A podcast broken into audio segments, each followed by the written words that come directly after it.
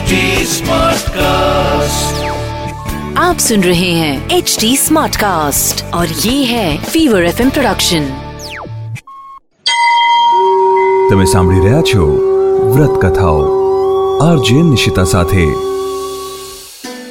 સતી સિમંતિનીનું વ્રત જેઓ અખંડ સોમવારનું વ્રત કરતી હોય તેઓ આ વ્રત કરી શકે છે આ વ્રત કુંવારી કન્યા કે સોહાગણ સ્ત્રી કરી શકે છે આ વ્રત કરતી સ્ત્રીઓએ સોમવારે સવારે નદીએ જઈ સ્નાન કરી મહાદેવજીનું પૂજન કરવાનું. પછી ઘરે આવી બાજોટ પર ભગવાનને ઘીનો દીવો કરી વાર્તા સાંભળવી. ત્યારબાદ એકટાણું કરવું. શરૂ કરીએ સતી સિમંતિનીનું વ્રતની વાર્તા. ઘણા વર્ષો પહેલા આપણા દેશમાં ચિત્રવર્મા નામનો એક રાજા થઈ ગયો. તે ધર્મિષ્ઠ પ્રજાપાલક, બહાદુર અને પ્રજાવત્સલ હતો. ચિત્રવર્માના સદગુણોની સુવાસ સાત સાગરની પહેલે પાર પહોંચી ગઈ હતી. એ દયાનો ભંડાર હતો. તેણે ઠેક ઠેકાણે સદાવ્રતો બંધાવ્યા હતા. કોઈ યાચક એના આંગણેથી પાછો ફરતો ન હતો. વળી રાજા રાણી ભક્તિભાવમાં પણ પાછા પડતા ન હતા. પરંતુ આ રાજા એક વાતે દુખી હતો. તેને શેર માટેની ખોટ હતી. મહેલમાં દાસ દાસીઓ ખમ્મા ખમ્મા કરતા પણ સંતાનની કિલકારી વગર રાજાને મહેલ મસાણ સમાન લાગતો. ગાદીના વારસની ચિંતા રાજાને કીડાની જેમ કોતરી ખાતી હતી. એક દિવસ સમય જોઈ પ્રધાને રાજાને બીજા લગ્ન કરવા જણાવ્યું. પણ રાજા એક પત્ની વ્રત પાડનારો હતો. તે ભાગ્યને દોષ દઈ મનને મનાવતો. એક દિવસ વહેલા પ્રભાતે રાજા ઉઠીને જરૂખે આવ્યો. ચોકમાં નજર કરી તો ઝાડુ વાળનારી ચોક વાળતી હતી. તેની નજર રાજા પર પડતા તેને મુખ આગળ સાવરણો આડો ધરી દીધો. આ જોઈ રાજાને ખૂબ જ નવાઈ લાગી. તેણે ઝાડુ વાળનારીને મહેલે બોલાવી સાવરણો આડો ધરવાનું કારણ પૂછ્યું. ત્યારે તે બોલી, અભયદાન આપો તો કહું. ચિત્રવર્મા બોલ્યો, અભયદાન આપ્યું. હે રાજા, ગમે તેવા તોય વાંજિયાનું મોં સવારે જોવાથી અપશુકન થાય છે. માટે મેં સાવરણો આડો ધરેલો. ઝાડુ વારનારીની વાત સાંભળી રાજા ચિત્રવર્માને ખૂબ જ આઘાત લાગ્યો. તે એકલો જંગલમાં ચાલ્યો ગયો. એક ખંડિયેર જેવા મંદિરમાં જઈ કમળની પૂજા કરવા માટે તલવાર ખેંચીને જ્યાં મસ્તક ઉતારવા જાય છે, ત્યાં નારાયણ નારાયણ કરતા નારદજી આવ્યા અને બોલ્યા, હે રાજન, તું શા માટે આત્મહત્યાનું ઘોર પાપ કરી રહ્યો છે? આત્મહત્યા કરનાર હંમેશા નર્કને પામે છે. રાજા ચિત્રવર્માએ રડતા રડતા વાંઝ્યાપણાની વાત કરી. ત્યારે નારદજી બોલ્યા, હે રાજન, તું ચિંતા ના કર. પુત્ર માટે કોઈ અમૂલ્ય જાન આપતો હશે? આ માનવ જન્મ તો ઘણા પુણ્ય કરીએ ત્યારે પ્રાપ્ત થાય છે. આમ તેને વેડફી નખાય? હું તને પુત્રેષ્ઠ યજ્ઞ કરાવીશ. તે યજ્ઞના ફળથી તને જરૂર સંતાન પ્રાપ્તિ થશે. નારદજીની વાત સાંભળી રાજાનું મન આનંદ પામ્યું. તે નારદજીને લઈને પોતાને મહેલે આવ્યા અને યજ્ઞની તૈયારી કરાવી. બ્રાહ્મણો મંત્રોચ્ચાર કરવા લાગ્યા. યજ્ઞનું શ્રીફળ હોમાતા જ આકાશવાણી થઈ. હે રાજન, યજ્ઞનો પ્રસાદ તું તારી રાણીને ખવડાવજે. તેના પ્રતાપથી રાણીની કુખે રૂપરૂપના અંબાર સમીપ પુત્રી અવતરશે. એનું નામ સિમંતીની રાખજે એ તારી કીર્તિ વધારશે અને નવખંડ ધરતી પર તારું નામ અજવાળશે. રાજાએ યજ્ઞનો પ્રસાદ રાણીને આપ્યો. રાણીએ ખૂબ જ ભક્તિપૂર્વક તે પ્રસાદી ખાધી. રાણીને ચડતા દિવસો થયા. તેણે પુત્રીને જન્મ આપ્યો. આખા નગરમાં આનંદ આનંદ છવાઈ ગયો. ઢોલ ત્રાસા વાગ્યા. સાકરના પેંડા વહેંચાયા સવા માસે રાજ જ્યોતિષી સિમંતિનીના જોશ જોવા આવ્યા. ગ્રહ, નક્ષત્ર, રાશિ, રેખા જોયા. પછી બોલ્યા, હે રાજ, આ પુત્રી ખૂબ જ ગુણિયલ છે. તેનું ભવિષ્ય પણ સારું છે. તે ઇતિહાસમાં અમર થશે. ખૂબ કીર્તિને વર્ષે મહાપ્રતાપી થશે. તપ, જપ, વ્રતમાં મોખરે રહેશે. ચૌદમા વર્ષે તેના લગ્ન એક મહાન પ્રતાપી રાજા સાથે થશે. પણ ચૌદમા વર્ષે તે વિધવા થશે. વિધવા? વીજળી ત્રાટકી હોય એમ રાજા ચિત્રવર્માની રાડ ફાટી ગઈ. હા રાજા, પણ ચિંતા કરવા જેવું કાંઈ નથી. કારણ સિમંતીની પોતાના સત, તપ, જપ વ્રતના પ્રભાવે પતિને પાછો મેળવશે. આ સાંભળીને રાજાએ કંઈક રાહત અનુભવી. તેણે જ્યોતિષીને સોના મહોરો દક્ષિણામાં આપી વિદાય કર્યા. સિમંતીની બીજના ચંદ્રની પેઠે મોટી થવા લાગી. સાતમા વર્ષે તો તે વેદ પુરાણ સહિત અનેક વિદ્યાકાળમાં પારંગત બની ગઈ. દસમા વર્ષે તો તે અશ્વ વિદ્યા અને પટ્ટાબાજીમાં પાવરધી બની ગઈ.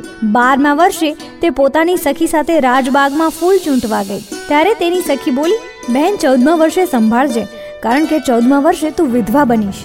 વિધવા શબ્દ સાંભળતા જ સિમંતીની ધ્રુજવા લાગી. તે ખૂબ જ દુઃખી થઈ ગઈ. તે આઘાત શમ્યા બાદ એ મહાજ્ઞાની યજ્ઞવલ્ક્ય ઋષિના પત્ની પંડિતા મૈત્રેયી પાસે ગઈ અને તેમના પગમાં પડી ચોધાર આંસુએ રડવા લાગી. મૈત્રેયી ખૂબ જ પ્રેમાણ હતા. તેમણે સિમંતિનીને ઊભી કરી શાંત પાડતા કહ્યું, દીકરી, તું શા માટે આટલું બધું રડે છે? સિમંતિની બોલી, હે માં, મેં એવું તે ક્યું પાપ કર્યું હશે કે મારે આ ભવમાં બાળ વિધવા થવું પડશે? મને મારા પતિના પ્રાણની રક્ષા કરવા માટે કોઈ ઉપાય બતાવો. દીકરી, તું ચિંતા કરીશ નહીં. કુંડળીમાં ભલે ગમે તે લખાયું હોય, પણ સૌભાગ્યનો દાતા તો ભગવાન શંકર છે.